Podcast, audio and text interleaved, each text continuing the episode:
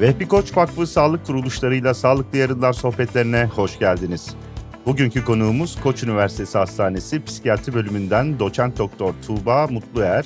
Tuğba Hanım yayınımıza hoş geldiniz. Aslında bugünkü konumuz her ebeveynin sıkça sorduğu çocuklarıyla modern dünyada ilişkiler, onların gelişimine ve psikolojisine nasıl katkıda bulunabiliriz ya da doğru davranışları nasıl sergilemeyiz gibi her ebeveynin sorduğu evet. soruları işin uzmanına soracağız. Hı Tekrar yayınımıza hoş geldiniz. Ben bir genel soruyla başlamak istiyorum müsaade ederseniz.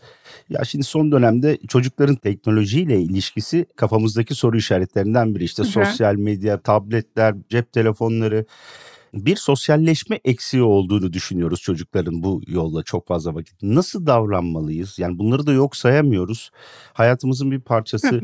Biraz anlatır mısınız bize burada çocuklarla ilişkilerimiz nasıl olmalı modern zamanlarda? Tabii ki. Öncelikle hoş bulduk. Çok teşekkürler davetiniz için. Umarım faydalı bir konuşma olacak bu.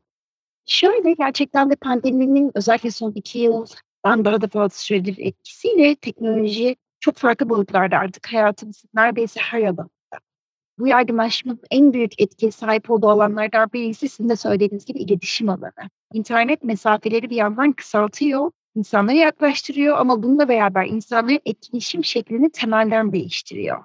Çocuklar da önceki nesillerden farklı olarak bu yoğun kullanımın tam da içine doğuyorlar. Yani benim bildiğim pandemiye doğan birçok çocuk var bana başvuran ve bu süreçte etkilenen baktığınız zaman. Evet. Ve bu değişimin en yoğun hallerini aslında onlarda gözlemliyoruz şu dönemde. Baktığımız zaman bu sürekli telefonda olma, yazışarak haberleşme hali çocukların sosyal hayatlarını ve iletişim becerilerini aslında bir yandan tık tık bir şekilde iletişim kurduklarına ve da bunu aslında güçlü gibi izlenim versek bile aslında bakarsanız yüzde temaslarında ciddi bir azalma oldu. Özellikle tanımadıkları kişilerle yapmalarını beklediğimiz spontan yüz yüze konuşmalarda ciddi sorun yaşar hale geldiler. Kendileri özgüvenlerinin azaldığını gördük. Bu tarz iletişimlerde geri planda duruyorlar. Mesela bana başvuran pandemiden sonra okula yeni dönüşler sırasında özellikle okulda parmak kaldırma, sınıf içinde bir etkinlikte yer alma gibi konularda ciddi kaçınan çocuk popülasyonu şu anda çok daha fazla gündemde. Bunun sebeplerinden bir tanesi belli bir iletişim kanalında ve genellikle bir yazı dilinde, emojileri, duygu ifadeleri gibi konu. Aslında iletişim bir yandan kolaylaştıran ama bir yandan da fakirleştiren kısaltmalar. GIF'lerin kullanımını artık uzun uzun anlatmaya ihtiyaç duymadan anlaşılabilmeye alışıklar. Ne oluyor? Bir işte resim oluyor, altında bir emoji atıyor, bir kalp atılıyor ve orada aslında bir ifade, aslında yüz ifadesi, bir karmaşık kelime kullanma, bir iletişimin baktığımız zaman hem verbal, iletişimsel konuş, konuşma olarak hem de non verbal dediğimiz yüz mimiklerini kullanma, vücudu kullanma gibi parçaları eksik oluyor. Ve buna alışan çocuklar, özellikle gençler bu iletişim becerilerine fakir bir şekilde iletişim kurmaya alışıyorlar.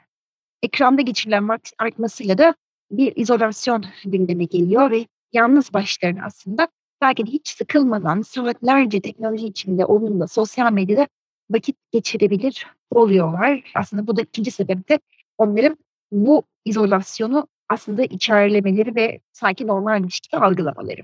O yüzden içerik çocuklar tarafından bizlerin kontrol etmesi gerekiyor. Sıkıldıkları an mesela çocuk sıkılıyor, değiştiriyor, sıkılıyor, değiştiriyor. Böyle olunca ne oluyor? Yüz yüze etkinleşimde de bir konudan sıkılıyor. Bunu hemen değiştirmek istiyor. Ya dikkatini kaybediyor orada ya evet. e, kişinin etkileşimini yarıda kesiyor gibi sorunlar oluyor. Baktığımız zaman aslında çocukların ve gençlerin gerçekten de sosyalleşmeleri üzerine ciddi bir olumsuz etkisi olduğunu görüyoruz. Bu birinci sorunun cevap. Evet.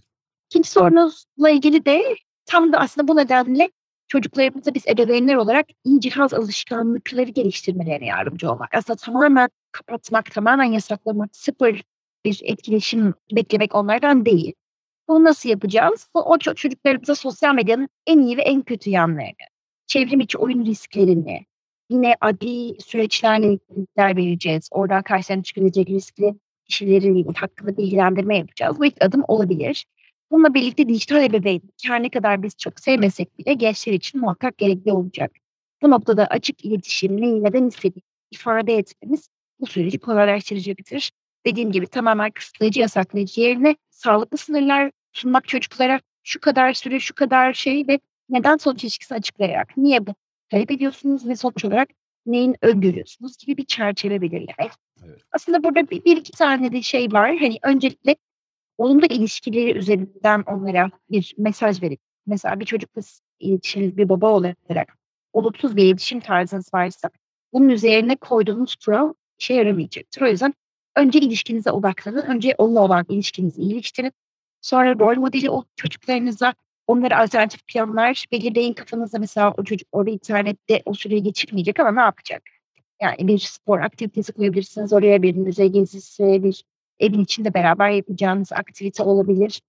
İşbirliği muhakkak gerekli noktada. Evet yani sadece bunu yapma, bu kadar vakit geçirme demek değil ama onun yerine mutlaka bir alternatifi de sunmak gerekiyor. Bir pozitif bir etki yaratabilmek için çocuklarımıza pandemi dönemine biraz dönmek istiyorum hocam. Siz yeni gelen pandemi sonrası gelen size gelen çocuklarda sosyalleşme konusunda eksiklikler olduğunu söylediniz. Ya çok uzun sürdü bu ve hani uzaktan eğitimle de çocuklar mecburen zaten bu süreçte evden ve bu şekilde devam ettiler. Bunun bir yani tedavi demeyeyim ama en azından tekrar normalleşme süreci oluyor mu? Yani o çocuklar yeniden sosyal birer birey haline dönüşebiliyorlar değil mi bir süre sonra? Yani bu oluyor mu yoksa ya hayır bu hep hayatlarının bu döneminde burada kalacak ve böyle devam edecek gibi bir yaklaşım mı var?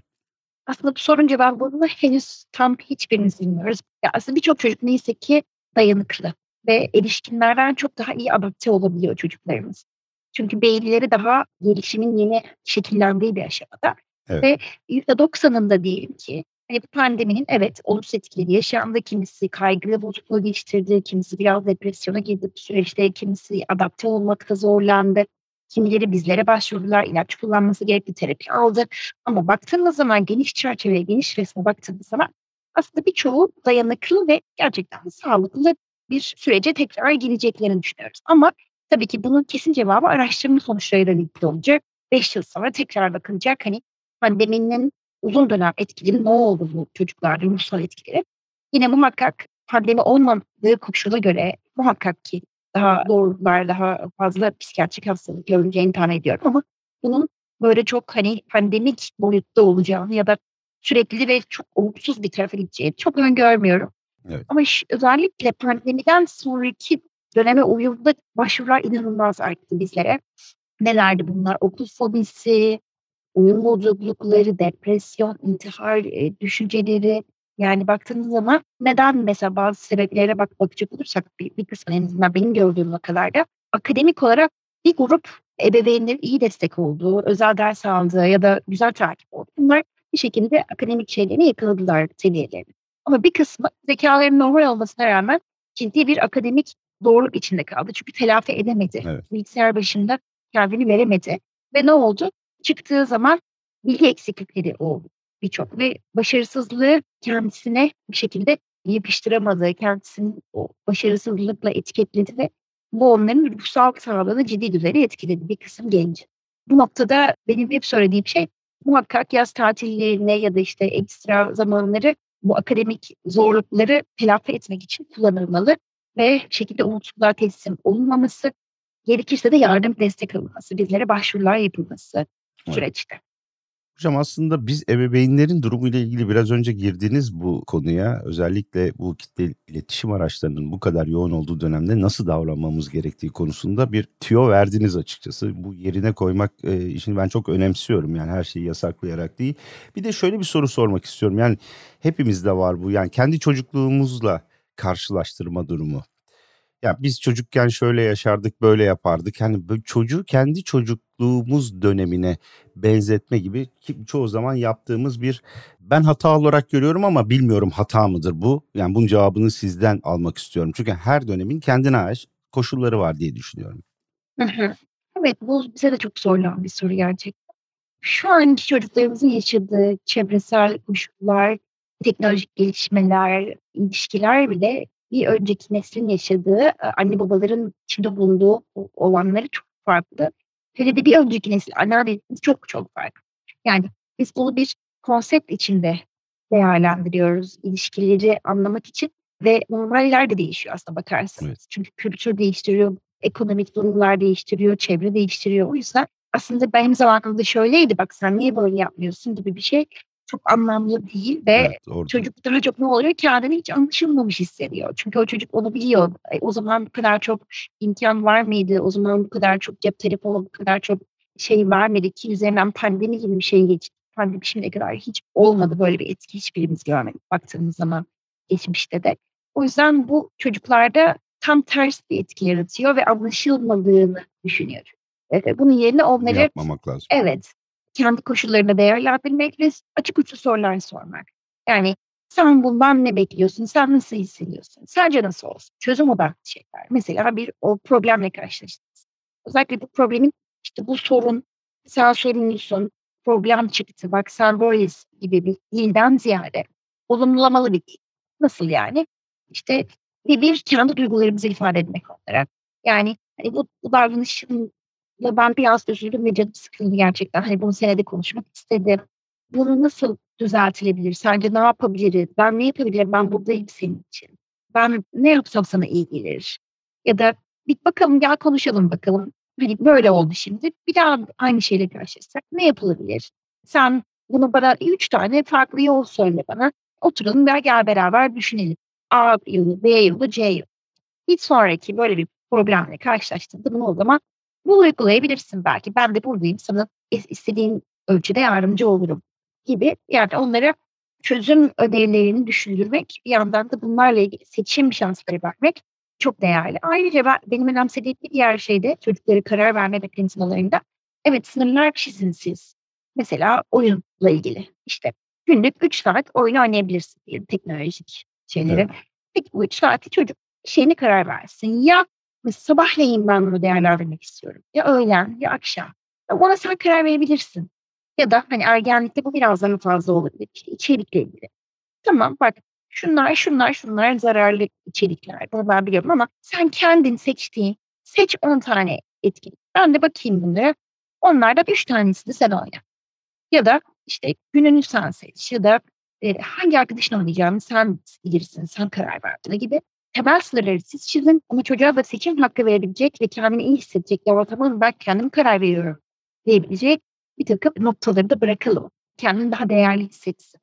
Kendi hayatıyla Doğru. ilgili daha güçlü dursun. Aslında hocam çok güzel bir yanıttı. Biz de bilgileniyoruz. Benim bir merak ettiğim konu da şimdi şimdi de ebeveyn tarafı var. Mesela biz evlerden çalıştık pandemi döneminde. Şimdi e, normal okul süreçlerinde evet klasik herkesin özellikle şehirlerde yaşayan insanların bir rutini var. İşe gidiliyor, çocuk okula gider, sonra akşam bir araya gelinir, sosyalleşilir filan. Fakat şimdi ebeveynler çok daha fazla bu dönemde çocuklarıyla bir arada oldular. Bunun komplikasyonları da oldu. Çocuklar açısından söylemiyorum şimdi onu konuştuk. Şimdi ebeveyn tarafına geldim. Yani böyle bir durumla da karşılaştık. Bunu nasıl değerlendiriyorsunuz? Orada da sıkıntılar olduğunu düşünüyor musunuz? Çünkü biz de e, böyle bir duruma alışık değildik açıkçası. Evet. Aslında bu mesele çok boyutlu bir mesele. En temel değişimlerden biri olarak evden çalışmak aile üyeleri daha uzun süreler boyunca aynı ortamda olma imkanını sağladı. Evet. Bir anda birlikte paylaşılan öğünleri, öğün aralarını, yolda kaybedilmeyen kıymetli saatleri arttırdı.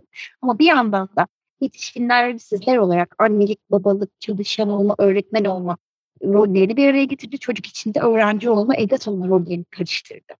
Ve buradaki sınırlarda bir bulanıklaşmaya sebep oldu. Evet. Bu durumla başa çıkmak için herkes farklı bir strateji kullandı. Kimi mesai saatlerinde evin belli odasını kendine kapattı, buraya girmeyeceksin diye aralarda çıktı. Kimisi ortak yaşam alanlarında tutmayı tercih etti, sesini kapattı, kamerasını kapattı. Tabii evden çalışma sürecinde ev işlerinin ebeveynlerdeki paylaşımı da gündeme geldi. Ve bazen eşitsizlikler oldu orada. Anne mesela hem iş hem çocuk hem ev sorumluluğunu aldı. Bir yandan büyük duygusal yük getirdi. Bu duygusal yükte ister istemez aynı iki etkileşimlere yansıdı.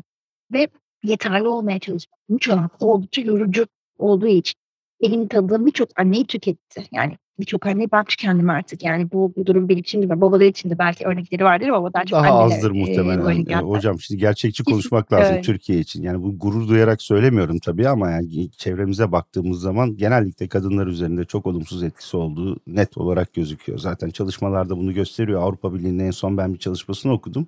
Sadece Türkiye açısından değil. Avrupa'da da bu dönemde kadınların üzerinde tükenmişlik sendromunun artışına ilişkin çok net veriler var anketlerde. gelişmişlik düzeyiyle birlikte evet biraz azalıyor oran ama bu sonuç pek değişmemiş. Yani batıda da benzer sıkıntılar yaşandığını gördük Avrupa Birliği'nin bir çalışmasıydı. Evet. Evet. Özellikle ev içi ortam stresliyse, aile ilişkilerinde zaten zorluk varsa çocuklara bu daha çok kötü olarak yansıdı. Ama öyle aileler var ki benim tanıdığım mesela çok güzel bir dayanışma var eşler arasında ve Evet. Hani bu mesela çocuklar risk faktörü olsa bile mesela belli vakalarım var benim otizm başlangıcı gördüğüm. Ama anne baba o dönemde tam evdeler ve hep onun üzerinde hep göz teması, hep oyun. Bu mesela o çocukların otizminde ciddi bir e, iyileşmeye götürdü onları. Çünkü ev ortamının destekleyici hali onlar için çok olumluydu. Bu noktada baktığımız zaman hani o dengeyi düzgün bir şekilde yaratan kişiler aslında kârlı bile çıktılar diyebilirim. Az miktarda olsalar bile. Evden çalışmayla ilgili belki son iki ekli, birkaç ekleyeceğim. Evden çalışan ebeveynler için. Evet. Eğer bir daha fazla yetişkin varsa ya bunlar vardiyalarını değiştirdiler. Bir tanesi sabah bir tanesi öğleden sonra gibi üst düzey şeyleriyle konuşarak, işverenleriyle konuşarak görevde olan tarafı biraz daha izole edip diğer taraf çocukların bakımını alması uygun olur. Çocuklara mutlaka çalışmadan önce bir rutin belirlemek gerekiyor. Çünkü çocuklar rutinsiz yapamıyorlar. Yani sen bak bunu yapacaksın, bunu, bunu yapacaksın. Hatta rutinin sonunda da eğlenceli bir aktivite. Gerekirse bir kronometre koyulacak zaman algısı çok olmayan çocuklar için ara ara onların mutlaka gelip "Hı, ne yaptın süpervizyon yapılacak. Tamam çok güzel gidiyorsun. Olumlu feedback verilecek. İş yeri, işverenlerden bir beklentileriyle ilgili daha akılcı ve daha gerçekçi şeyler yapılacak. Tabii ki işveren kişi de biliyor evde çocuk var ve hani %100 performans olmayacak. Evet. Bu beklentileri de kendilerini yüklemememiz gerekiyor. Son olarak da çocukların bağımsız oynama becerilerini geliştirmesi gerekiyor. Çok değerli buluyorum ben bunu. Kendim de şimdi 6 aylık bebeğim var. Allah Şimdiden itibaren bağımsız oynaması desteklemeye çalışıyorum. Nasıl oluyor bu? Çocuk çocuk için belli bir zaman ve alan tanıyoruz. Ve çocuk da e, önüne ne kadar hani çok fazla miktarda oyuncak gerekmiyor. Sadece bir şey olabilir önünde, Lego olabilir. Sadece bir iki yaratıcı materyal olabilir. Ve orada göreviniz ne sizin? Oynuyorsa mesela çocuk aldı çıngırağı eline. Çıngırası ben onu tamamen ilgim onda olacak. Birincisi bu. Evet. Tamamen telefon olmayacak yanımda ve ona yorumlar yapacağım. Diyorum ki "Ay çıngırağı ne kadar güzel salladın sen harikasın. Ben de senin gibi yapabilirim mesela. Taklit yapabilirim onunla birlikte. "Hmm, bak ben de böyle yapıyorum. Senin gibi yapıyorum. Bu harika. Aa bak bunun gibi bir ses çıkıyor gibi. Mesela çocuk, çocuk konuşmadığı için onun yerine Evet. ben konuşsa bile yorumlarla ve onun yaptığı şeyi sanki bir futbol şeyi gibi maç transfer eden e, kişi gibi. E, Şimdi bunu yaptın sen. Şimdi onun üstüne koydun. Çok güzel. Bunu becerdin gibi. Bu dış ses çocuğu kendi kendine oynama motivasyonunu arttırıyor. Daha sonrasında övgü, onu taklit etme. Bunlarla pekiştirdiğiniz zaman bir de bakıyorsunuz ki artık çocuğunuz kendi kendine orada yaratıcı bir şekilde oynama becerisini geliştirmiş oluyor. Yani karışmadan, ona yönerge vermeden, hadi böyle yap, hadi böyle yap demeden yaptığı şeyi zenginleştirerek ve yansıtarak ona ve olumlayarak onun oyununu daha göz görülür hale getiriyoruz. Ve bu zaman içerisinde zaten kendi kendine oyun becerisini geliştirmiş oluyor. Bir de bakmışsınız çocuğunuz kendi kendine oynuyor.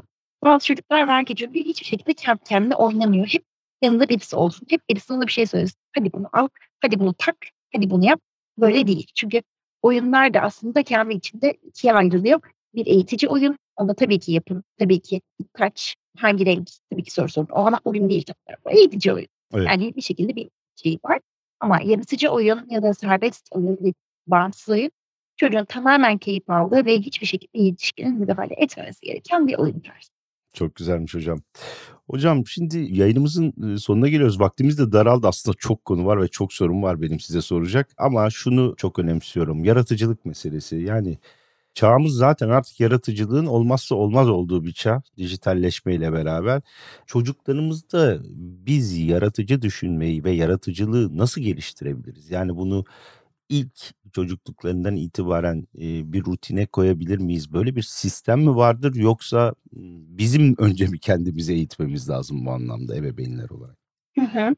Aslında ikisi de birlikte yani çünkü çocuk yetişkine bakarak, üzüm üzüme bakarak karar gibi aynı. Hani anne babaya bakıyor, çevresindekilere bakıyor, onlardan muhakkak bir ilham alıyor, onlara özeniyor. O yüzden kendimizin ne kadar yaratıcı bir süreç içinde olduğumuz, hayatımızda ne kadar bu çocuğumuzda olsun diyeceğim biraz sonra sarıcılayacağım maddeleri Ne kadarını biz yapıyoruz? Aslında bunu bir de iki kulakla dinlemenizi öneririm ben. E, çocuklara şöyle yapalım derken ben yapıyor muyum? Ben ne kadar yapıyorum? Ben çocuğumla yapıyorum. Ben yapıp çocuğum beni izliyor gibi. İş yaratıcılar gelince şöyle yani yaratıcılık esnemek, esneklik gerektiren bir şey. Yani böyle çok kurallı, çok motomot, çok ezber bir şey. E, biraz bu böyle bakmak lazım yaratıcılar.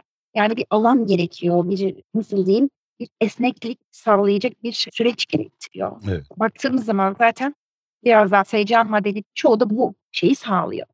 Birincisi yönlendirici olmamak. Biraz önce bahsettiğim serbest oyun e, şeyleri. Eğer çocuk oyun çağındaysa yönlendirici olmadan onların oyunlarını özellikle senaryolarını takip edin. Mış gibi yapmalarını alın açın. Bir şey yapıyormuş gibi oldu. Elinde bir fincan varmış gibi izle. Kurgularındaki oyunları sizden bekledikleri rolleri alın. Ve kısacası o ne olmanızı istiyorsa o olun. O ne isterse onunla olun. Orada tamamen esneyip kendinizi onun dünyasının bir parçası e, olmaya özen gösterin. Akademik faaliyetler dışında alanlara yönelin. Özellikle okul sonrası alanlarında ilgi alanlarını önemseyin. Sırf o gitti, işte piyanoya sen de git ya da işte buna gideceksin gibi bir zorluk değil. Neden, neyi seviyor? Nerede ilgileniyor? Bu konuda onu sorular sorun. Mesela bazen bir bilgisayar oyunu oynuyorlar. Sinir oluyorsunuz işte yine bunu oynuyor. Ama o bilgisayar oyununda neyi seviyor, neyi önemsiyor? Orada hangi karakter onu çok cezbediyor? Ve bunu günlük rutininde hayatında nasıl bir yere koyarsanız çocuklar daha yaratıcı bir alan yaratırsınız. Buna odaklanıp bunu anlamaya çalışın. Sorgulamalarına izin verin. İtirazları dinleyin. Her zaman yetişkinler olarak hayır ben bilirim, öyle olmaz, ben karar veririm gibi bir yaklaşımı olabiliyor yetişkin. Ama orada fikirlerinin duyulduğunu hissettirin. Onlara ki gelecek yeni düşüncelerini, yaratıcı fikirlerini önüne açın. İstemiyorsun. Bir sebebi yani nedir sebep? Sebeplerini say bakalım bana. E peki o neden oldu öyle? Böyle birçok birçok sorular sorarak onların altlarına yatan sebeplerini anlamaya çalışın. Yine sanat kitleri, el sanatlarıyla ilgili bir takım materyaller edinin ve bu yolla sanat yoluyla onların yaratıcılığını keşfetmeye çalışın. Motor becerilerini özellikle oyun hamurlarıyla değişik şeyler yapmalarına, değişik şeyler yaratmalarına izin verin. Teknolojiyi de bence yaratıcılık için kullanabiliriz, kullanın da. Çünkü boş boş televizyon izleyip böyle bir şeyden bahsetmiyorum ama özellikle bir takım yaratıcı oyunlar, teknolojik e, bir takım e, mesela VR, sanal gerçeklik ya gerçeklik. da arttırılmış ger AR dediğimiz gibi etkinliklerde çok boyutlu görme, çok boyutlu düşünme, üç boyutlu kurgulama, hayal gücünü kullanma gibi çok ve geliştirici ögeler var. Teleskoplar ya da işte takım yeni teknolojik başka araçlar kullanarak da yeni şeyler keşfetmelerini önerip olabilirsiniz. Yeşillik, doğa, orman ziyaretleri, müzik aktiviteleri muhakkak çok küçüklükten itibaren enstrümanla ilgili bir şey varsa yönlendirin, onlara müzik dinletin. Onun dışında mesela fotoğraflarla ilgili bir şey yapılabilir. Evde bir fotoğraf kabini yapmak bir fikir olabilir. Oraya değişik kostümler giyip oradaki resimler çekip bunlarla ilgili değişik senaryolara girmelerini sağlamak yine olabilir yaratıcı. Ee, özellikle müzeleri gezmek, doğal tarihi müzeler olabilir, farklı tiyatro gösterilerine götürmek olabilir. Bunlar hep çocukta yaratıcılığı geliştirir şeyler ama sonrasında mutlaka konuşuyor. Evet. Bu tiyatrodan sen en çok neyi sevdin? Hangi karakterdi? Sen olsan gerçek olsaydı ne olurdu gibi böyle onları hayal etmelerini birazcık arttırın. Yaratıcılık oyunları oynayın onlarla. Bunlar hem bir yandan Cranium, Scrabble gibi e, bilgisayar yeteneklerini geliştiriyorlar.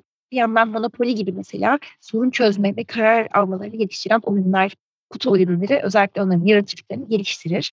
Okumayı ve hikaye anlatmayı teşvik edin. Siz okuyun, onlara örnek olun. Çok küçük bebeklerde bile dediğim gibi benim 6 aylık bebeğim var. Ben ona kitap okuyorum. Böyle bakıyor bütün sayfalarını kitabın inceliyor. Dinliyor beni. Çok küçük yaşlardan itibaren aslında dinleme becerileri var. Bunları onlara verebiliriz. Hocam çok teşekkür ediyorum. Gerçekten ben de can kulağıyla dinliyorum sizi ve bir yandan da not alıyorum. Daha sonra bu yayınlandığında detaylı notlarımı yeniden alacağım. Şu anda gerçekten çok bilgilendik. Çok da keyifli bir sohbetti benim için. Ne demek? Ee, Yayınımıza katıldığınız için çok teşekkür ediyorum. Umuyorum bu nesil bu pandeminin etkilerini hızlıca üzerinden atar ve yeniden yeni normale daha hızlı ayak uydurur. Çünkü gerçekten nesillerin görmediği bir şanssızlığı yaşadılar. Ama e, her şey daha iyi olacak diye düşünüyorum. Çok teşekkür Kesinlikle ediyorum. öyle. Ben teşekkür ederim. Sağ olun. Hoşçakalın.